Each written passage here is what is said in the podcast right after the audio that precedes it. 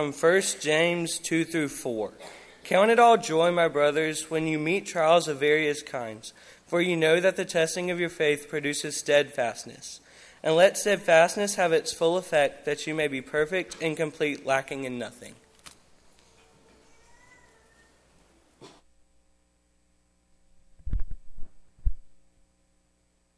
Um, his name is Justin Barnes. He's uh, Justin is the youth and family minister at the Azalea City congregation in Semmes, Alabama. He's been there for over four years now. I had the opportunity of working with Justin uh, two years ago now, uh, interning with him for a summer, and that was one of the best summers of my life. He, Justin is a, a great man.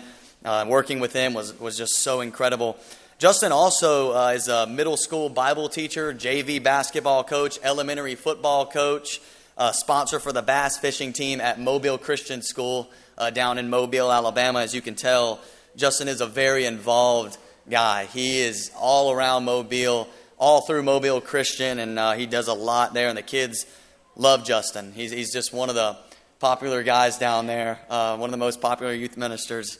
Uh, there's a running joke down there about Justin, how incredible he is. Um, Justin actually attended Faulkner here from 2005 to 2008 uh, with a degree in uh, business administration. Um, he also played basketball at Faulkner here. You can ask him about those days. Uh, he uh, is an incredible athlete still today. I can attest to that for sure. So, uh, Justin is married to Ashley Barnes. They have two children together, Riley and Grayson Barnes. And Justin also has a sister attending Faulkner. That's Courtney Barnes. She plays on the volleyball team. But Justin is a great man of God, and we're looking forward to him speaking tonight about the attitude of the children of Israel through the book of Exodus. So here it is, Justin Barnes. Yeah, as yeah, this works. Uh, Khalil, for what it's worth, I love you too. So I appreciate that. Um, yeah, I'll tell you all about my basketball career. I came here as a freshman and uh, never played, so that was it. I played. I played my freshman and sophomore year. I practiced a lot. Uh, I did get to play against um, Auburn in an exhibition game, so that was fun. But that was really about the extent of it. Uh, we did uh, my sophomore year. We were able to go to the NAIA national tournament uh, where, where, we came in fourth. You know, we, we uh, played in the Fab Four, made it that far. So that was a really good experience. And after that, two years into it, I decided to retire uh, hang up the basketball shoes and do other things. Yes, and I do have a sister, Courtney. She's about as tall as I am. Uh, she's a far better athlete than I am, and her college career is far more successful than mine ever was. Um, so I'm glad she's, uh, she's able to be here and play on the volleyball team. So I appreciate you guys having me tonight. Uh, Tucker is a dear friend of mine. It's, it's sad to say that I actually watched Tucker grow up, and that makes me feel really old. I'm only 31 and understand half of you tonight will say, yeah, that's really old, and the other half of you will say, no, that's really young. Um, so I'm, I, I guess I'm stuck somewhere in between. I have known Tucker ever since he was a baby and still waiting on him to grow up. Um, but no, I know, I know you guys at university are excited to have Tucker. Um, he is an awesome individual, super special, and I don't know what you pay him, but, but he's worth every penny. So uh, I'm glad to have, I know you guys are glad to have him, and I'm very fortunate that he asked me to come speak to you guys this evening. Yeah, we want to talk about the children of Israel, uh, their attitudes of, you know, I don't know that the children of Israel ever thought they were complaining. Maybe they just said to themselves, We're not complaining, we're just unhappy. And that's what the topic was given to me to, to, to speak of tonight. We may have that same mindset. Why, I don't really complain. I know as a Christian I'm not supposed to complain, right? I'm not supposed to grumble. I'm not supposed to dispute with others. But yet, we're always unhappy, right? I live in Mobile. Uh, born and raised there. And they say about Mobile, if you're tired of the weather, wait 10 minutes because it will change.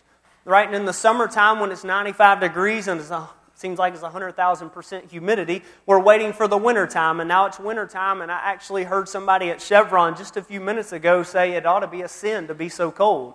Right now it's 40 something degrees, and we can't wait till it gets warm. It rains, and we complain about that because we can't go outside and enjoy the activities we like to do, but yet when it's super dry outside, we complain because we have no rain. Yeah, we complain. We complain about politics all the time. I can't stand to watch national news because of that. It always seems somebody is mad at the other person, right? In my 31 years of living, we haven't had a good president yet, right? Still waiting on one. There's always, um, there's always complaining. None of them have done right so far. I'm a basketball coach. Well, like thereof, but I try.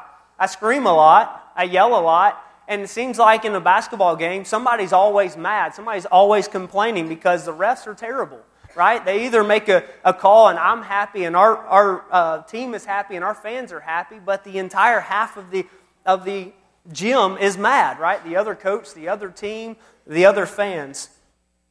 We can't quit complaining. My son took a 30 minute nap. He's two years old, and that's not good. On the way up here, 30 minutes, he wakes up and he wants cookies. So for the next hour and a half, he complained about cookies and wanting his mama, and she was driving for a few minutes so I could uh, maybe finish preparing a little bit for this. So we did. We stopped at Chevron and I got cookies. I unfortunately got my daughter cookies that have been on the shelf for about a year and a half, and she said they smelled and taste like Play Doh, which is sad that she knows what Play Doh smells like and tastes like. but also, that's where I heard the lady walk in, the worker there, and say that it ought to be a sin to be this cold. We can't stop complaining, can we? Because we're so selfish. Philippians chapter 2.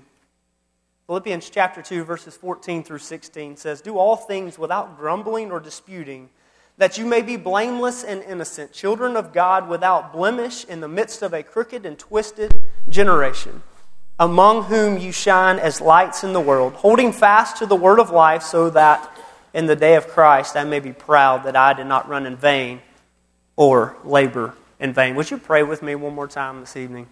Father, thank you so much for loving us and providing Jesus Christ as the substitute for our sins. And Father, we realize that we're unloving people. We're very unlovable at times, but you still saw it fit to send Jesus Christ just at the right time. Father, we are undeserving of the sacrifice. We're undeserving of, of the everyday blessings you give us. We're undeserving of the eternal hope of, etern- uh, the, the hope of eternal life that we have. But Father, we're very thankful that you, uh, again, saw it fit to allow us to enjoy these things. Father, help us to do things without grumbling or disputing. Help us to shine as lights in this dark world, in this crooked and twisted uh, generation. Father, help us to be great examples so people can see Jesus Christ living in us. Father, I pray that you will use me as a vessel tonight that I can um, speak your words, Father, and that we can all be better because of it. Thank you again for Jesus Christ and the hope that we have through him. Through Christ we pray. Amen. 14 times through the book of Exodus and the book of Numbers that the children of Israel complained on their journey. I'll run through them really quick. Uh, very early on, I believe it may have been right there in Exodus chapter 5, they complained that God delivered them, uh, as God wanted to deliver them out of uh, Egyptian bondage, and, and Moses and Aaron went to Pharaoh and said, Hey, let me take these, these children. Let me take God's children so that we can journey three days into the wilderness and we can sacrifice to God. And because of that, they were forced to harder labor. So they complained about that. They complained as they were delivered out of Egypt, out of their bondage, out of slavery, and they came to the Red Sea and they looked back and they saw Pharaoh and his army chasing them. Some 600,000 that were out, just the men, right? Some, some research, some studies may say that there were possibly over 2 million people there, complaining to Moses and Aaron that, why didn't you just let us alone? Were there no graves in Egypt that we could die, so you just brought us out here to the wilderness so Pharaoh could chase us, so Pharaoh and his army could kill us? But we know that God delivered them from Pharaoh, right? Parting the Red Sea, allowing them to walk across on dry ground, and then allowing them to witness Pharaoh and his army be swallowed up by the water.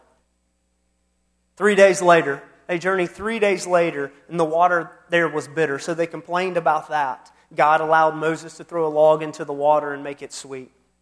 A few days later, they complained about not having enough food, so God brought quail and manna from heaven. then they were thirsty, so Moses struck a rock and water came from it. They became impatient with Moses as Moses was on Mount Sinai for 40 days, and they saw that Moses was delaying, so they, they took all the gold that the Egyptians had given them and they burned and, and, and they, they, uh, they fashioned them into a golden image so that they could bow down and worship that God. So they were impatient with Moses. They, they desired food again. God eventually, in Numbers, burned the outskirts. So you can see as the first four, uh, the first four times there in the book of Exodus that God blessed them. God gave them what they wanted. And then about the fifth time, God started to take his belt out, right? He started to punish people. Because of the golden image, because of the golden calf, 3,000 people fell by the sword. They desired the food again, so God burned the outskirts of the camp. They, Miriam complained about Moses' leadership. She was struck with leprosy. They complained about the obstacle of, of facing the giants, right, in, in the promised land that God had said that they were going to uh, that they were going to take. So 10 of the 12 spies, spies were killed. And then God said that no one over 20 years of age, as you exited out of Egypt, will be able to inherit the promised land. They complained again about the leadership. God sought to destroy the people with pestilence. They rebelled against Moses. The people accused Moses of killing God's people. Again, the people were thirsty. So Moses gets angry instead of speaking to the rock as he was supposed to this time, strikes the rock. And it's the reason that Moses didn't get to inherit the promised land. Right? So all these people now that have journeyed out of Israel, 20 years old, uh, excuse me, journeyed out of Egypt, 20 years of age or older, are not going to get to inherit the promised land because they had not quit complaining. And then finally, they became impatient as they were wandering through the wilderness because they had no food and they had no water and they knew that God had just led them out there to die. So God sent the fiery serpents to strike them. Here's some things that point out uh, through these stories how fickle, how short sighted God's people can be, how fickle and how short sighted you and I can be, how uncommitted that we can be to God. Abraham wondered on promises, right, through the book of Genesis, that his reward, his descendants, would be great. The Israelites had real life examples. They had the 10 plagues, they had the Red Sea, but they quickly faded in the face of their hardships, their hunger, and their thirst, and the uncertainty about their future. And then also, God provides both blessings and judgment. You know, I see it as Egypt paralleling the world. If we can spin this the first, or, or, to, to New Testament Christianity, and we look back to the children of Israel, we see that they were, in, they were slaves to Egypt just like you and I are slaves to this world, or you, are, you and I are slaves to sin. Pharaoh can represent Satan, right? Somebody who holds us back, somebody who enslaves us, but yet when we leave, when we turn our backs on him and head towards God, on our journey, on our Christian path, Satan's chasing after us, right? It's also interesting that, that Pharaoh was destroyed by God, so was Satan. I see Israel, obviously the children of God, just like Christians are the children of God. Favoritism towards Israel is also parallel to favoritism towards us in judgment. In Exodus chapter 11 and verse 7, says, But not a dog shall growl against any of the people of Israel, either man or beast, that you may know that the Lord makes a distinction between Egypt and Israel. And I am by no means pointing out that parting of the Red Sea and crossing the Red Sea was equal to baptism, but it makes sense to me that as the Red Sea was parted, isn't it interesting how water is involved? How water was involved of saving God's people from Egyptian bondage and from Pharaoh. Just the way that water is involved in saving us from our sin, from the world, saving us from Satan. Again, not saying that that was baptism towards them, but it at least parallels it in my mind. Complaining is addictive and it rewires your brain. Listen to the studies here. Pretty much complaining is a grown up version of whining, right? I can't stand whining. My four year old, my two year old will tell you that. My wife will tell you that. I cannot stand for a four year old to, to whine, right, when she is supposed to be a quote unquote big girl. I can't stand the whining. But also as a minister, because, you know, we use bigger terms to make it sound better, we call it venting, right? We have a vent session, but isn't that just complaining? It's a grown up version of whining. Every time you complain, your irritability is like a virus. It is neurologically picked up by every person who hears your voice or sees your face. So, by all means, train your brain to be optimistic and positive because of 30 plus years uh, research by Duke University and the Mayo Clinic. It literally will add years to your life. How about the norovirus? You heard much about that recently? Wasn't there a big ship, maybe like a Royal Caribbean, uh, set sail out of Florida, and some 300 or maybe even more than that people contracted the norovirus? Well, that, that plagued Mobile Christian School the other day as well. Kids uh, getting super sick, and maybe, maybe in your high schools and, and colleges around here too. Mm-hmm. Complaining, just like the norovirus, it, it, it's, it's addictive and it passes on from, from person to person. If you were going to go on, on, on I 65 going north to Prattville and you cross the, Alabama River, correct? Right? You're going to cross the Alabama River. Aren't you thankful there's a permanent bridge? What if every time we had to cross it, we had to construct a temporary bridge? It would kind of get annoying, wouldn't it? So we're pretty thankful for temporary bridge, I mean, for, for permanent bridges, excuse me. Our brain is the same way.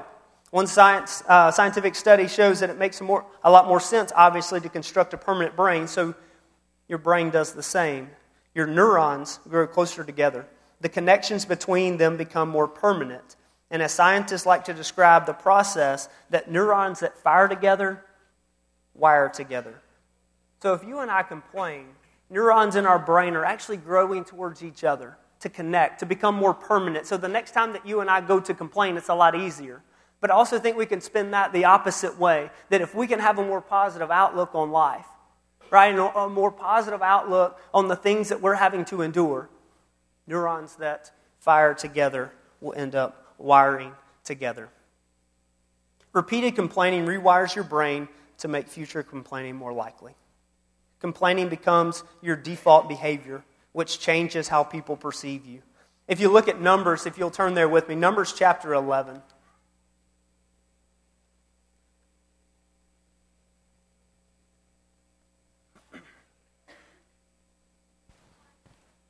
Numbers chapter 11, verses 1 through 6 reads And the people complained in the hearing of the Lord about their misfortunes. And when the Lord heard it, his anger was kindled, and the fire of the Lord burned among them and consumed some outlying parts of the camp. Then the people cried out to Moses, and Moses prayed to the Lord, and the fire died down. So the name of that place was called uh, Taberah, because the fire of the Lord burned among them. Now the rabble that was among them had a strong craving, and the people of Israel also wept again and said, Oh, that we had meat to eat. We remember the fish we ate in Egypt that cost nothing the cucumbers, the melons, the leeks, the onions, and the garlic. But now our strength is dried up, and there is nothing at all but this manna to look at. The rabble, the rabble tempts the rest right there in, in Romans, I mean, excuse me, in Romans, listen to me. Numbers chapter 11. The rabble, the, the disorderly crowd, the mob, right? God had, had brought this fire. They had, the, the Israelites had cried out to Moses to get them, to get God to die the fire down. And as he does, the rabble, the people, start to complain again. And you see through that complaining, it was addictive, and others complained as well. Paul says in Galatians chapter 5 and verse 9, a little leaven leavens the whole lump. And I know there he's talking about circumcision, right? And, and false teaching, but I believe the point is still the same. That leaven or yeast that does not remain isolated in a single spot, right? It leavens the entire lump, or, or, or it leavens the entire lump of dough. It, it moves throughout the entire loaf. Just as a little bit of complaining can move through the entire church, right? Can move through the entire congregation of Israel. Hey, parents, don't you think teens learn that from you? Grandparents, don't you think teens have learned that from you over the years since you have the greatest impact on the lives of your teenagers, whether they think you're dumb right now or not? Teens learn it from our parents. How many of us, as we left worship this morning, went about and complained about the service at the, at the restaurant? Complained about the waiter that got our food wrong, or, or maybe messed up our drink, or, or hasn't come to refill my glass of sweet tea yet? Exodus chapter 16, and I've never thought about this this way until studying for this lesson. Exodus chapter 16 and verse 8, Moses cries back out to the people of Israel and he says to him, When the Lord gives you in the evening meat to eat, and in the morning bread to the full, because the Lord has heard your grumbling, that you grumble against him, what are we? Your grumbling is not against us, but against the Lord. Think about that. Our grumbling is not against the waitress who can't fill our glass of sweet tea. It's not against the weather. It's not against your mom or your dad. It's not against somebody who's treating you unfairly. Your grumbling is against God. maybe it shows a little bit of a lack of faith or an unbelief that God can actually take care of us. We also complain because we forget. We have this spiritual amnesia, just like the Israelites did. 14 times through their journey in the book of Exodus and Numbers, they complained. When God was just trying to lead them out of slavery into a promised land, 14 times they complained because they forgot. And just like them, we forget. We forget about our delivery from sin. We forget about the provisions that God gives us. Matthew chapter 6, verses 25 through 33. I know you know it well.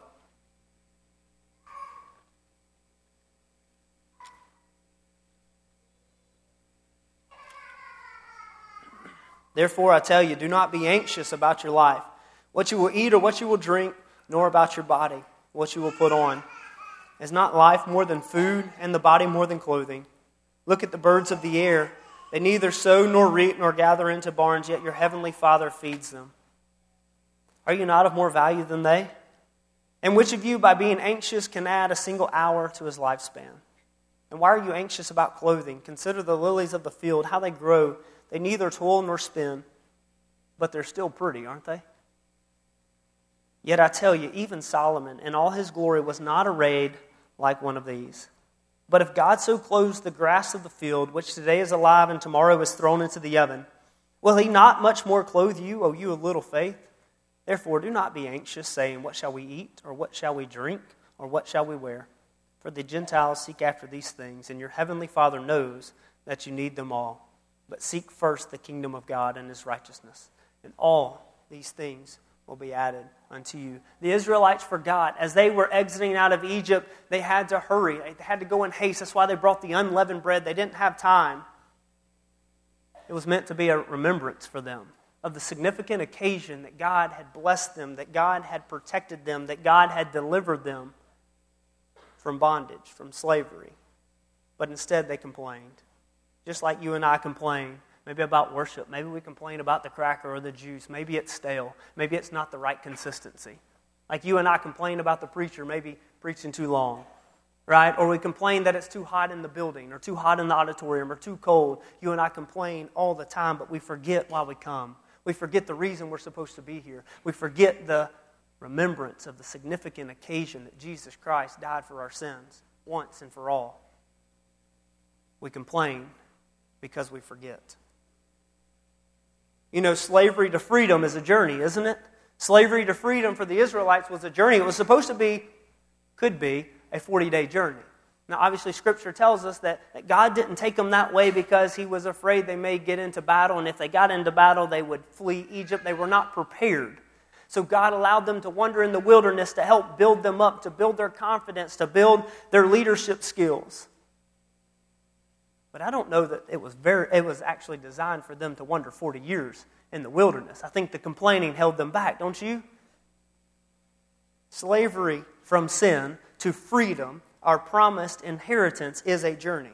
The Israelites were directionally challenged at times. There were multiple times in the book of Exodus that they wanted to flee God and flee Moses and go back to Egypt. Moses, why did you bring us out? Were there no graves in Egypt that you brought us out here to the wilderness to die? Let us go back. At least our plates were full. At least we had what we needed.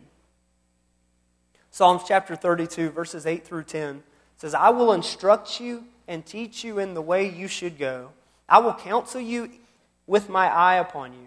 Be not like a horse or a mule without understanding, which must be curbed with a bit and bridle or it will not stay near you. Many are the sorrows of the wicked, but steadfast love surrounds the one who trusts in the Lord.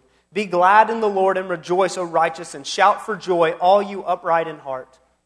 Don't be like the horse or the mule that has to be bridled, that has to have a bit in its mouth or it won't stay near. Slavery to freedom is a journey. Galatians chapter 5 and verse 1 says, For freedom in Christ has set us free. Stand firm, therefore, and do not submit again to a yoke of slavery. For you and I not to again submit to a yoke of slavery, for us to get out of the complaining mindset, we have to change that mindset. We have to change our attitudes. You will see four times in Exodus chapter 3 and chapter 4 as Moses is talking with God victories. God being victorious over Moses complaining. At first, he says, Well, God, who am I? Who am I to go to these people? God says, I will be with you. Later on in chapter 3, Moses says, What shall I say to them? God says, You say, I am who I am. Later on, he says, I am to be remembered throughout all generations. In chapter 4, Moses says, But they will not believe me. So God says, Take the staff, cast it on the ground. As it became a snake, Moses, as I would do as well, jumps back and tries to run from the snake, right? Run from the serpent. God says, Do not be afraid. Reach down and grab it by the tail, and it becomes a staff again. He says, Moses, take your hand and set it in your cloak. As he pulls it out, his hand becomes leprous. Moses, put your hand back in your cloak. It is restored. And then the last time he says, But I'm not eloquent. I am not, or I am slow of speech. So God says, Look, I'll send, I'll send Aaron as a spokesman for you. Four times Moses tried to defeat God. God, I'm not capable. I'm not worthy to go to these people. I'm not prepared. And four times God was victorious over his complaining. God can be victorious over our complaining. You and I have got to find the small victories. You know, I believe in setting goals for my life. I don't necessarily believe in New Year's resolutions, but I tell teenagers at least ours at Azalea City, that I, that I want them to set goals. I want them to set high and lofty goals, goals that are super hard to obtain, goals that you must persevere, right? Goals that are going to challenge you, but also set goals that you can attain, that are easily attainable, so you can help build your confidence. I, talk, I say it like this as a basketball coach. When, uh, when we go to warm up, I, I ask kids to go get close to the rim, right? And shoot shots that, that you can see going in the basket because that helps grow your confidence. And then you can start working, uh, working your way back. There's an old U.S. Navy retired Admiral, William McRaven, McRaven that's, that wrote the book Make Your Bed. And he talks about that very same principle. He says, In the morning, go make your bed because it's a small victory. Make your bed because that helps give you the confidence to go on and to complete another task in your day. Do small things to keep you from complaining. Go be victorious. Never be comfortable in your faith. Right? Never be comfortable in your faith because when you're comfortable, you're not growing. There was a basketball coach in Westgate, New York. He was uh, the varsity basketball coach there. And the, the very first day of practice uh, of, of, the, of the season, he gathered all his guys up in the center court, like most basketball coaches do. They kind of give uh, kind of gives them an idea of what's going to happen the next hour and a half or two at practice. And he says, What I want you to do this year as we warm up every day, I want you to take your basketball. I want you to go to a spot that you can foresee yourself in a game helping us, whether that be in the paint for big men, right? The post players 10 feet and in, go to the free throw line, whether it be some of the guards that may stretch out their range to the three point line. Whatever it is, whatever you foresee yourself helping our team this year in the games, I want you to take your basketball there and I want you to, uh, I want you to shoot from there. I want you to prepare your mind for competition. So as they broke the huddle of the 12, one of the kids ran, he took his ball, and he went to the bench. This is what I would have done in college. he took his basketball and he sat right here and he started shooting from the bench. Okay? Two things there. Number one, he's probably a smart aleck like me, but he probably tried to do it to get a laugh out of his friends. But second off, he was very content where he was. He was content. He, would, he didn't want to grow. He didn't want to work. He didn't want to challenge himself to get better. He was fine sitting on the bench. A lot of us do that with our Christian walk. We're fine. I'm good. God, good luck. High five, Jesus, I love you. Friends, go out there and fight the battle, but I'm going to sit on the sidelines. See, a lot of us are content in our faith, and that's not good. Because if you're content in your faith, then you're not growing children of Israel, they were content in their faith. They were like, look, let me go back. My plates were full. I'm fine. It was hard labor, sure, but at least I was fed. They were content in their faith, but God said, no, I've got something much better for you. I need you. I want you. He's still saying that to us today. Don't be content in your faith, young people. Challenge yourselves. Because as you go off to college, if you don't go to Faulkner University, I promise you, you'll be challenged. You'll be challenged in your faith. If you go to a state school, you'll be challenged. I, I did. I went to Auburn and got a degree in forestry for whatever reason. All right, now I'm a youth minister. I don't know how. Maybe I'll tell you that story at the end if we have enough time. Count it all joy. Thank you for reading that scripture earlier. Count it all joy, my brothers, when you meet trials of various kinds.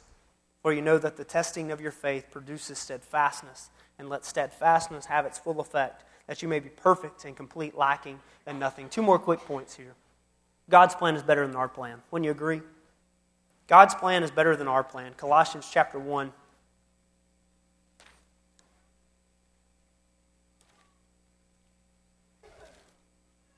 Colossians chapter 1, starting in verse 9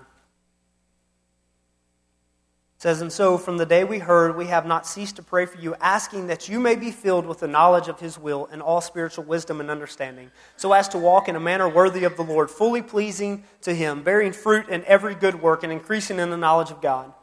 May you be strengthened with all power according to his glorious might, for all endurance and patience with joy, giving thanks to the Father who has qualified you to share in the inheritance of the saints in light. He has delivered us from the domain of darkness and transferred us to the kingdom of his beloved Son, in whom we have redemption, the forgiveness of sins.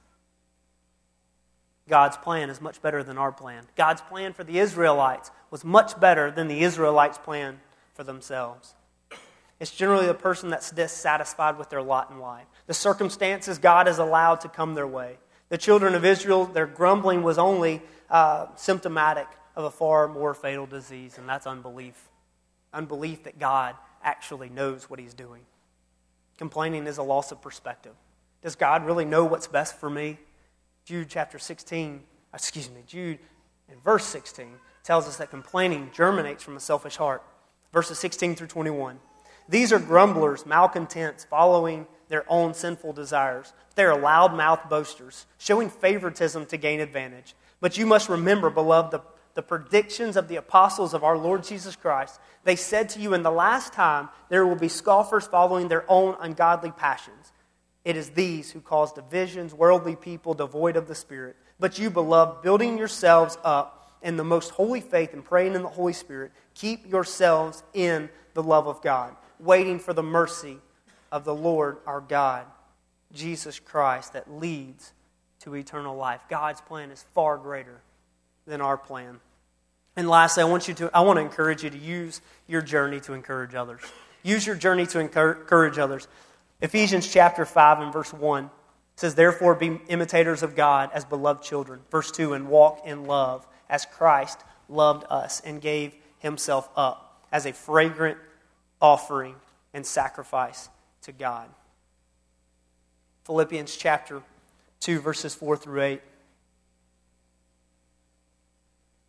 Let each of you look not only to his own interest, but also to the interest of others. Have this mind among you, which is yours in Christ Jesus, who, though he in the, was in the form of God, did not, did not count equality with God a thing to be grasped, but emptied himself by taking the form of a servant, being born in the likeness of men, and being found in human form, he humbled himself by becoming obedient to the point of death, even death on a cross. Use your journey to encourage others.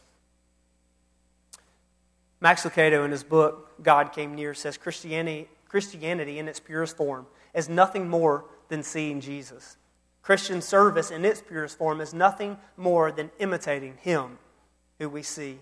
To see His majesty and to imitate Him, that is the sum of Christianity. Along the journey, they experienced great wonders, didn't they? They experienced a lot of wonderful things. They, they saw, the ten, uh, they saw uh, the ten plagues. They saw Pharaoh and his army uh, swallowed up by the Red Sea. They saw the way that God had provided for them. They saw the, the water made sweet. They saw the water coming from the rock. They saw the meat and the, and the bread that God continued to provide for them. They had to have the time like that, though, the struggles, the journey that they went through that lies between the seed time, the time that you plant seeds, and the harvest of those seeds in order to experience and sense the process of growth to maturity. One of my favorite books recently is Pete the Cat. Pete the Cat and his white shoes. And I don't know if you know Pete the Cat and his white shoes, and if you do, I hope you like it as well as I do. Pete the Cat walks along and he sings this song I love my white shoes. I love my white shoes. I love my white shoes. And as Pete the cat is walking along and singing this song, he steps in a big old pile of blueberries. Did Pete cry? Goodness, no. He just kept walking along and singing his song I love my blue shoes. I love my blue shoes. I love my blue shoes. As Pete's walking along, he steps in a big old pile of strawberries. Did Pete cry? Goodness, no. He kept walking along and singing his song I love my red shoes. I love my red shoes. I love my red shoes until Pete steps in a pile of mud. Did Pete cry? Goodness, no. He kept walking along singing his song I love my brown shoes. I love my brown shoes. I love my brown shoes. Then Pete steps in a pail of water. Did Pete cry? Goodness, no. He just kept walking along and singing his song I love my wet shoes. I love my wet shoes. I love my wet shoes. It's amazing. I love Pete the cat. He didn't care. He was fine. He didn't complain. No matter what color his shoes were, he loved them. You know, it's pretty awesome. No matter what you and I step in as we're journeying in our Christian life, we can be happy. We can be content, right? Not satisfied, but we can be content in every situation we're in. Knowing in the end that if you and I are a faithful follower of Jesus Christ, our shoes are going to get washed again. We're going to be clean, right? And we're going to have a hope of the promised land. Not just the promised land, but a promised eternity. So just keep walking along and singing your song. Whatever color your shoes are, know that God has a plan for you. His plan is far greater than ours. Tonight, if you are a member of the children of Israel like me, and sometimes you are fighting yourself and fighting God and want to go back to Egypt, you want to go back to slavery, you want to go back to sin. But tonight, maybe, or, or through the last, uh, last few hours, have realized that, that that's not a fight you need anymore that you need to come back home to Jesus Christ, that you need to make sure that God, knowing that God is not concerned with our perfection, right? We are perfected in Jesus Christ, but knowing that He is concerned with our direction, making sure that you and I are striving every single day to grow closer to Him. If that's your issue tonight, I hope you'll come forward.